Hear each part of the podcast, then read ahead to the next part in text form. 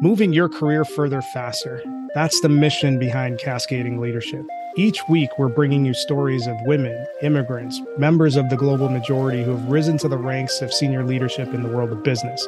Get ready to gather the insights of some of the world's best business leaders and apply those to your career. If you're interested in sales and marketing effectiveness, organizational effectiveness, talent strategy, DEI, or HR tech, tune in. We're going to share with you what they don't teach you in business school.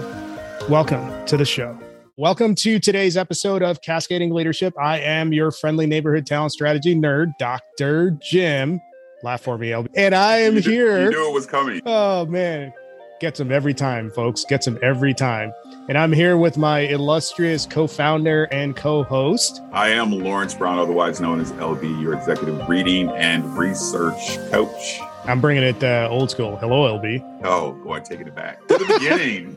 taking it back to the beginning. So this is going to be a different sort of show that we're going to do today. We are, and I still can't believe it. We are winding down season one. What we're going to do in this episode is basically recap some of the key moments with the guests that came on our show. I think I think it's pretty interesting that we made as much ground as we did in the short amount of time. What's what's your take on this whole experience? I think it's pretty amazing when you know how we. I think most people that have been watching the show know this that this started with a conversation, right? Over we've had a lot of conversations talking about how much we wanted to help impact the, the careers of others, combining with what our what our experiences have been from a sales and organizational effectiveness perspective has been, and really just being able to help people move their careers further faster and help them to identify some of the key codes. And so many of our guests have helped us to do that as well. So it's been a great partnership. The conversations in and of themselves have been uh,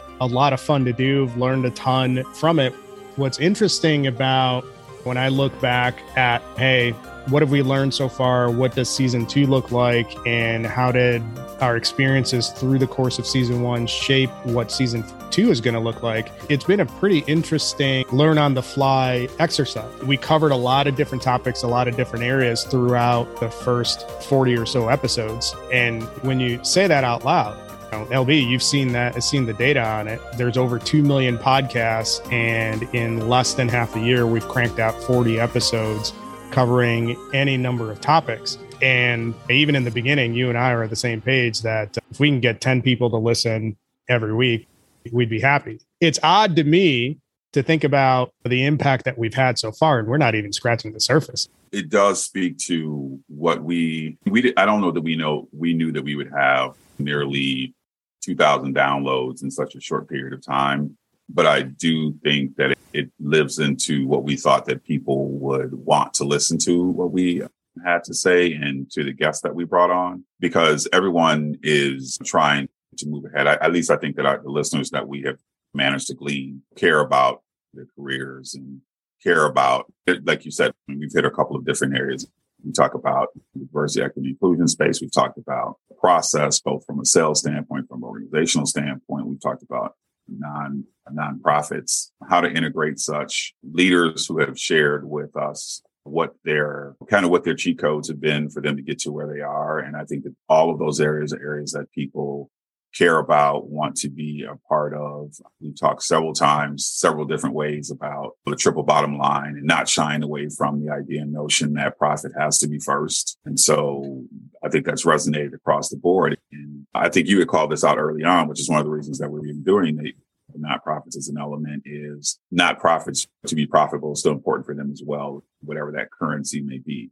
Sometimes it is the actual dollar. Sometimes it's about their brand and access and connection. And so we, we've just, I think we've learned a lot ourselves, which I think is really super cool. I feel we're cheating, right? We're talking about helping with the cheat codes, but we're learning so much from so many people. One of the things to call out as we're reflecting on where the show came from is that we've had great guests on, and they're all like normal folks. And that was yeah. one of the other unstated objectives of the show is that everybody talks about Bill Gates or Elon Musk or Jeff Bezos and measures their individual achievements against that. And I think that's toxic. Philosophically, I think you should just be in a race against yourself and getting better each day by bringing on guests who are highly successful in their careers and normalizing or at least reframing what success looks like for the average person, I think that's an important part of the mission too. We obviously want to help people move their careers further faster. That is the stated objective of the show.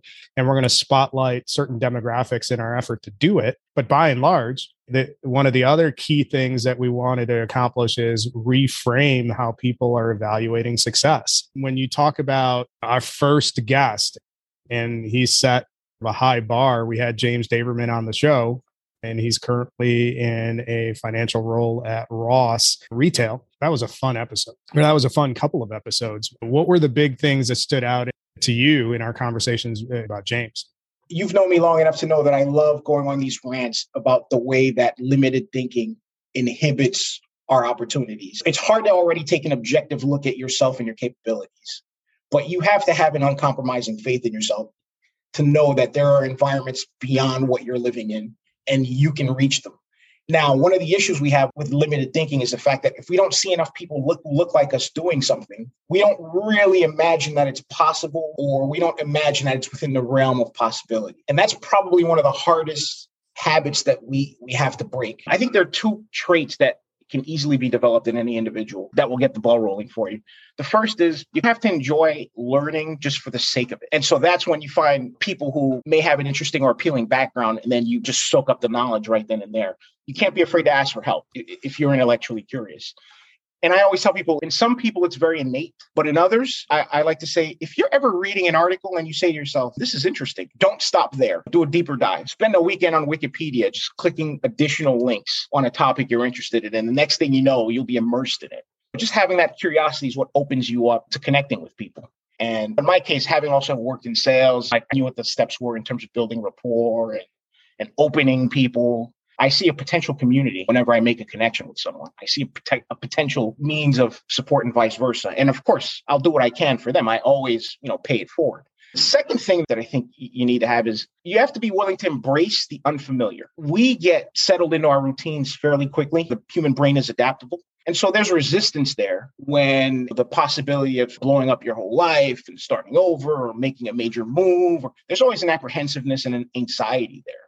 But as you do it more and more often, you embrace the unfamiliar, that opens you up to learning. You can learn from anyone. You're willing to be in environments that you're not accustomed to. You're willing to stretch yourself. You're willing to engage with folks. And once you have that comfort with the unfamiliar, and, and then you, you take those two things and you add a dose of humility on top of it, people are generally warm. If- yeah, I would say for me, what stands out is that his absolute, I think his intentionality and resilience or the two, aside from the fact that the man is brilliant. I think that I think that he's that blend of where we've talked about this oftentimes. I think you and I probably one on one is that he's a person obviously of high IQ, but he's also a person of high EQ, and so that ability to blend the two, he's naturally curious, intellectually curious, and then with those those droplets of humor as well, because you talk about these different elements around leadership, right? And he's definitely that person that is what I would consider to be a transformational leader, having having the charisma, having concern for the people that he works with, and really remember he he set out plan and will probably sound like a broken record in some instances with some of these because we found that these different elements around intentionality and resilience has come a recurring theme. And I think to your point, it shows that you don't have to be these glorified versions of what it is to be an entrepreneur, glorified perspectives of what it is to be a leader.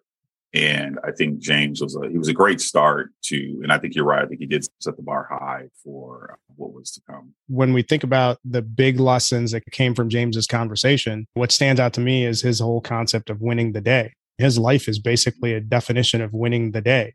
You have a poor kid from New York, from a single parent household and all that sort of stuff. And you fast forward a number of years, he's a Tuck graduate, been at some of the biggest labels in senior financial roles throughout his career. And now he's not that far off of the CFO track. So that's a pretty cool story to tell. Later on in the season, we had our first attempt at a panel conversation and we had Scott Galanos and and Adam Shandler. And again, that was one of those good conversations. I think we were responding to some of the challenges in the marketplace where you have clinical healthcare professionals who are in leadership roles, can't find enough people. And we figured we'd bring two leaders to the show to talk about their experience and share some tips on how you can recruit more effectively. It was pretty interesting in listening to the conversation, and it has some implications in terms of some of the work that you and I both do, where from their perspective, they're seeing employers do a lot of the things that actually exclude people from applying or being put in the workforce. So that's one of the things that stood out in that conversation. There is this thing called the great resignation. I don't want to deny or ignore that because we've been the victims of it even at our own organization. People planning, leaving, finding other ways to put food on the table, but they're they're tired. Uh, and I think COVID had a lot to do with that. There's uh, an exit effect that starts with a few, and as a few leave, all that work has to be piled onto somebody else. And next thing you're in our space, a home health nurse who went from four visits a day to eight visits a day. And then you got to get home and do your documentation. And I don't want to get into the ugly details. Just trying to give you the, the day in the life of what our critical mass is going through. So the resignation is happening, and people I think are looking for just a break, a lifestyle where they don't have to get up every morning and it's groundhog day and go through you know the same heavy lifting. But i think what we're seeing more of is not so much resignation but the great need for flexibility. Because there is still a mass population of clinicians at least in, in our space that loves taking care of patients. They love nursing. They love social work. They love physical therapy. They love being a home health aide but they want to do it on their own terms when, when I was talking to Jim uh, last week, I just got done reading a book called Think Again by Adam Grant. And it talks about people or companies that they do things because it's always the way that um, it's been done. And, and that's just where they're stuck at. And so now we're in this great rethink and great revamp. And COVID was an accelerator for a lot of companies. It's just not healthcare, it's every industry. How are we hiring? How are we attracting talent? And more importantly how are we retaining that talent as well? From a personal perspective at addison we became a flexible hybrid work workshop and it's our employee reviews have skyrocketed our retention has skyrocketed.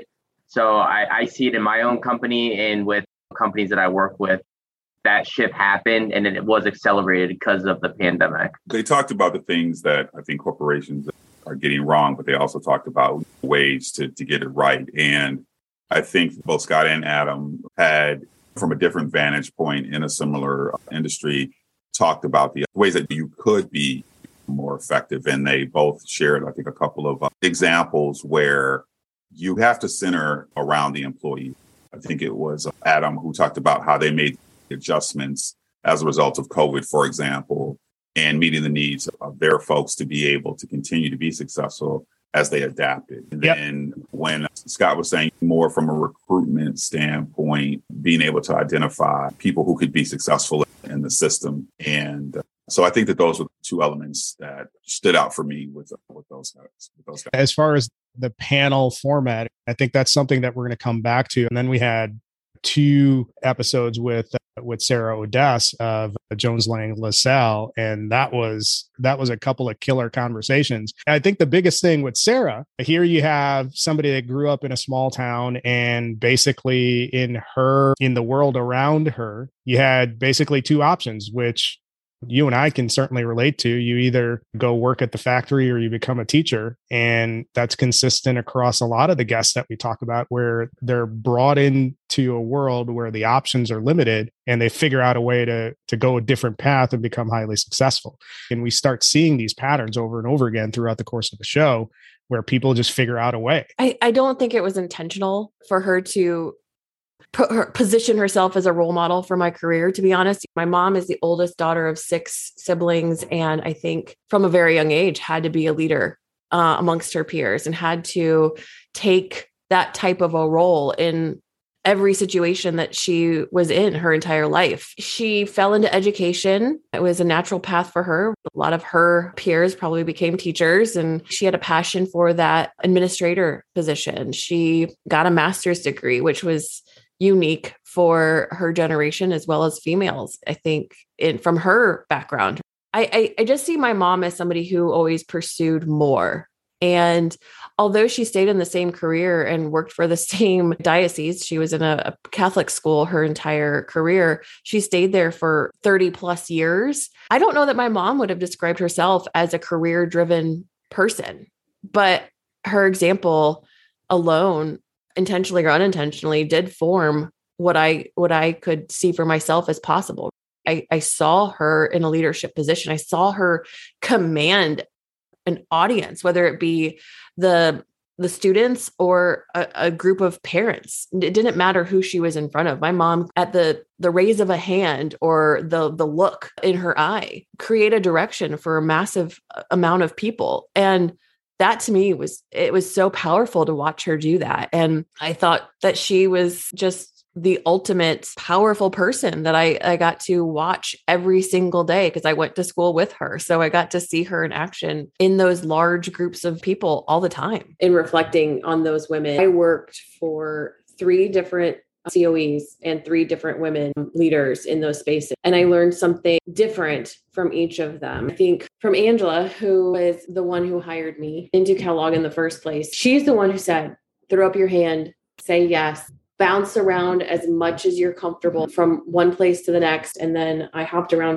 from project to project with Stephanie and Shannon. And I think two women, Stephanie taught me how to, um, what it looks like to be a leader who's very empathetic. That's very buzz right now, an empathetic leader. Before that was ever a term that we used, she met you where you were. And I think that that's something I've taken and held on to as an example of what the type of leader I want to be. And then I worked with Shannon for just a brief period of time when I was in that leadership development space. She talked about her life, where she came from. She she happened to be an alpaca farmer on the side and it was just interesting because i think for the she was probably the first one that i worked for who i knew on a personal level and up until that point in my career i thought it was very you came to work and you compartmentalized everything. There were a number of things that stood out for me with Sarah was the idea around she had established that her parents were huge supporters of what she wanted to accomplish and really helping her to set the standard that she was not going to just wind up being and it's not to say that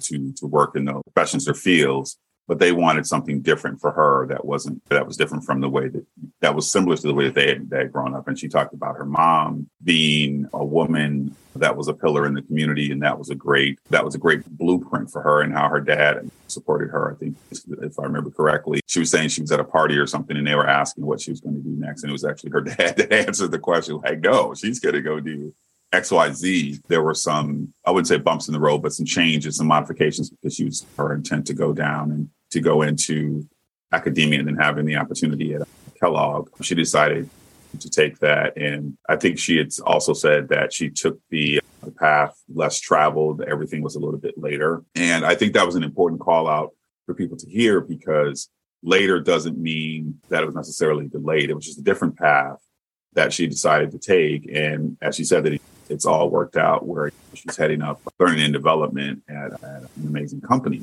And she, and I think that she also was pretty straightforward about her career as a woman and some of the things that she's had to navigate as far as that goes as well. There's so many great takeaways from Sarah's conversation. And we kept that theme going in the story that we shared with Maribeth Achterberg, who's the VP of service delivery in IT at Molson Coors.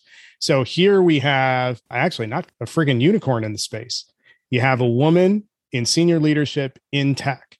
So women in senior leadership in and of itself is pretty rare as it is. And women in senior leadership in technology is super rare. And then when you put it in context, what stood out about the conversation with Maribeth is that she was iterating through this throughout her career in an era where the employment landscape was not friendly to women at all. You can make the argument that it's still not friendly, but this is a completely different era. And in spite of all of that, she rose to the top through performance and execution and excellence. And that that in and of itself was a great story too, especially when you factor in the fact that her experience growing up, her parents were like preacher's family and, and the goal was to go to college and find a husband. And she obviously didn't go that route is there had a vision for herself that hey i want to do something else and i want to do something more. And you fast forward and you see somebody at the highest levels of leadership in one of the best known brands in the world. So that right there is is another inspirational story. So i really grew up predominantly with my two brothers one older one just 18 months younger in a family where my dad was an engineer and my mother was stay at home housewife. It's interesting when I talk to her about what her career aspirations were.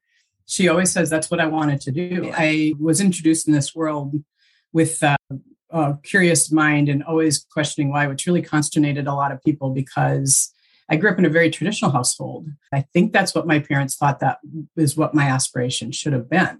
And in fact, they required that I go to a, a Christian school in Texas and I and I think in their mind it was that I would find a husband and become a pastor's wife, which really wasn't a good idea. But that really wasn't what uh, I was designed to be. That wasn't what my aspirations were. And having a strong female voice in the 60s, 70s, and 80s wasn't always respected. So the fact that I was the way I was, that I always wanted to know why, which really bothered a lot of my male teachers. I often wonder as people see me now that I'm in this corner office, they, they think I'm an untouchable, and it's it should be exactly the opposite. Where I came up, the struggles I had, I was a single parent for 14 years, raising my daughter while I went to school and worked full time. I was on AFDC for a little while while she was a, a baby what I tell people when I'm talking to them, and I'm talking to all of you now, whoever's listening, is don't let those small things keep you from fulfilling your purpose because those are small things. When, if I use the example of a fine Persian rug, if you pulled that back off and looked at the back of a Persian rug, you'd see all these knots and threads and ugliness. But you flip it over, and if you use it as a metaphor for your life, it's absolutely beautiful. But along the way, it doesn't look so great. So I think don't discount people just because you encounter them at a certain point in their life and you think it's an untouchable person. It's quite opposite. I think they're used to not having people approach them. People don't want to approach me, but I think it's really there's a story to tell and you should learn the story first. So whenever you're an employee, whether you're contracted in as a consultant or employed on a W2, you first have a responsibility to deliver results. So I make sure that wherever I'm working, they realize I'm going to deliver the results. I'm going to do the things that you need me to do. Because what that does in my mind, and hopefully in the employer's mind, is gain trust that, look, this person can actually do the job. And it should then open the opportunity for me to provide insight, input, new thought. this doesn't work quite well because can we look at it and, and think about adding a, a, capability, doing an assessment. We need to dig in. It's not quite working. I also am a real proponent of making sure that you measure because you can have a hypothesis and it might be wrong. And yeah, I've got a lot of experience and I have, frankly, and my boss today, a, a lot of respect for my knowledge. So that's helpful. But I don't want to create a hypothesis and expect him just to believe me. I want to go in there with data to say, this is my hypothesis. This is what I've observed. This is the data that proves that it's I'm probably right. And here's the change that I recommend we make.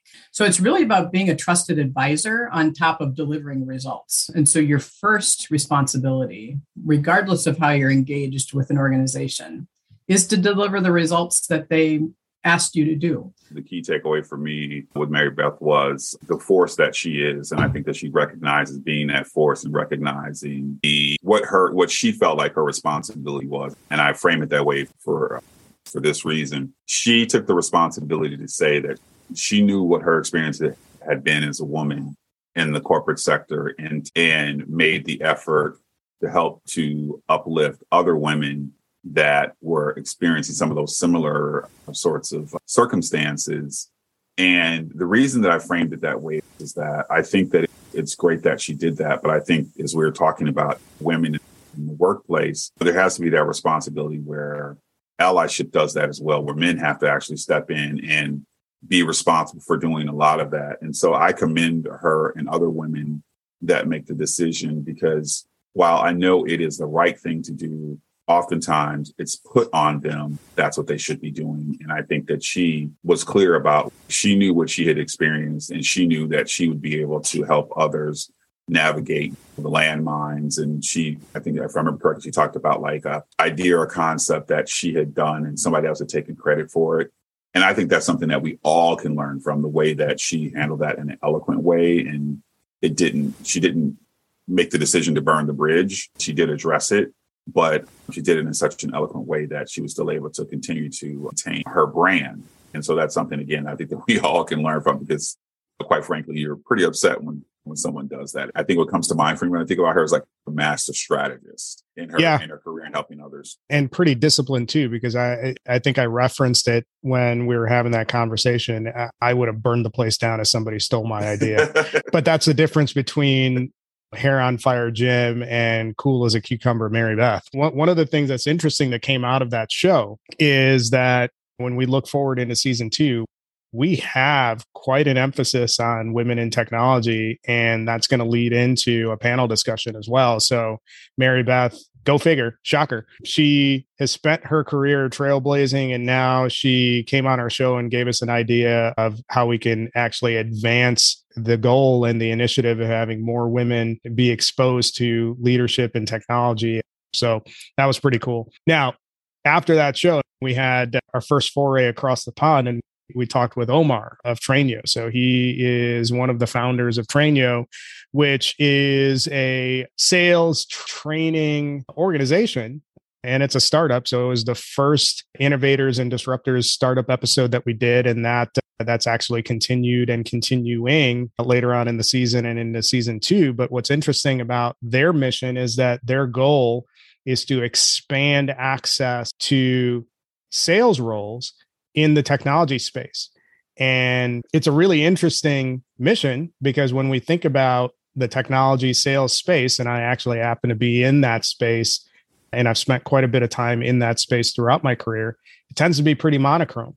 And what Omar observed, and this was part of the impetus for him to start a Trainyo, was there's all sorts of underrepresented communities that don't even get the opportunity to enter the space because the recruiting and hiring process is designed in a way where it excludes people without degrees and without a level of education to come into the space. And especially when you think about it from a sales context, a degree doesn't mean anything in terms of your ability to connect and relate to a potential customer and understand their problem. So that was a pretty interesting show. And it, it was a nice first foray into into sort of establishing the international wing of our of the stories that we tell. And I've been quite lucky that I've maybe been I've been confident, right? I've been able to go out there and, and see the world. But I think one of the big things for me is seeing how opportunities aren't fair for everyone. Then the, playing field isn't level at the moment. I grew in the background, I've, I've grown up and I've seen that. A lot of your success is based on how ultimately the success and wealth of your parents dictates your success. And and and I don't believe that's inherently fair. I've seen a lot of different industries and a lot of different places. I've gone all around the world as well, and, and I've seen a lot of things. And, and that one thing is always consistent.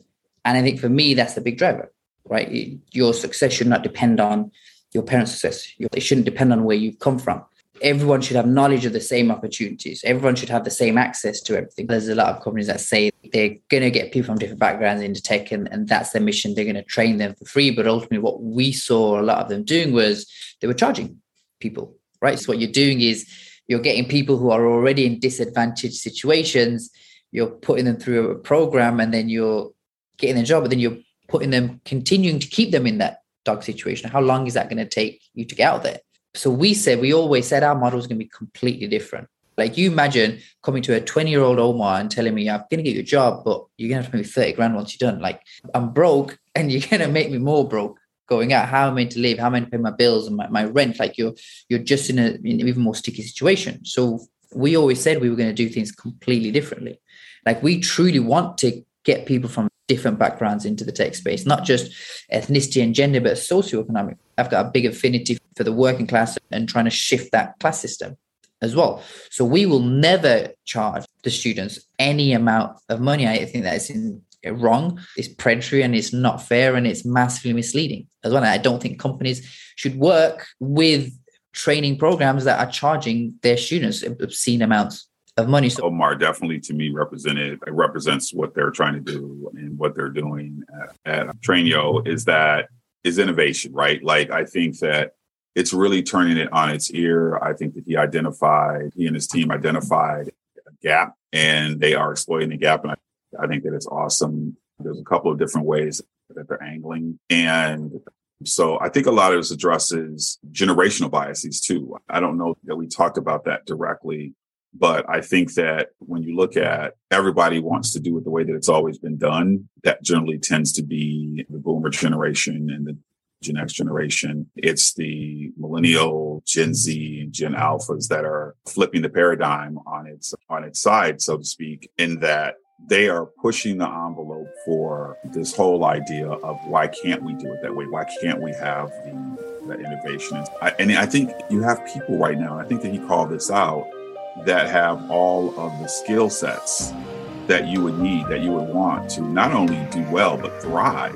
Oh, but you don't have a degree. And I think that there there have to be ways that look at differently. Some people are some people choose not to go and get a degree, but they are folks that have the ability to to code, to sell, to do whatever it is that their pursuits will. And I think about it, to learn has a very different dynamic as well. I think he also talks about that. So yeah, he was someone that I think was fun to talk to because he has just like a ball of energy and has all these amazing ideas that I feel confident that he's going to do really well. The other thing to take away from it, it's not just a dynamic that's unique to sales. We have it across multiple functions where hiring managers are looking at degree as a qualifier to even have a conversation. And when you think about how that flows down to recruiting, the hiring landscape is set up in such a way where everybody's screaming about, oh, we can't find anybody. And my question is, and I've been on the hiring and recruiting side, where I've actually presented candidates who have actually executed from an outcomes perspective what a client is looking for, but they don't even get a conversation because whoever the gatekeeper is says, this person doesn't have the piece of paper that we want them to have. So we're not going to talk to them. And I think that's not to be too bold, but I think that's freaking asinine. You see it in marketing, you see it in sales, you see it in technology. Like some of the best marketers I know in my network that have the most active and engaged communities don't have a marketing degree. They have a degree in something else. And how many of those people are you losing from a hiring perspective or ignoring from a hiring perspective, not just sales, but in any function, because you're not looking at the outcome. You're looking at these check the box criteria that doesn't really mean anything. So pretty interesting conversation with with Omar. Tune in next time for more great moments from season one of Cascading Leadership. Thank you for listening to this episode of Cascading Leadership. We hope you enjoyed the story as much as we did. Make sure you subscribe to our show on your favorite podcast player. Follow us on YouTube, TikTok, LinkedIn, Twitter, and Facebook. Leave us a review. Tell a friend. If you're interested in sponsoring the show, reach out to me at jim at cascadingleadership.com. Tune in next time for another great episode that will help you move your career further faster.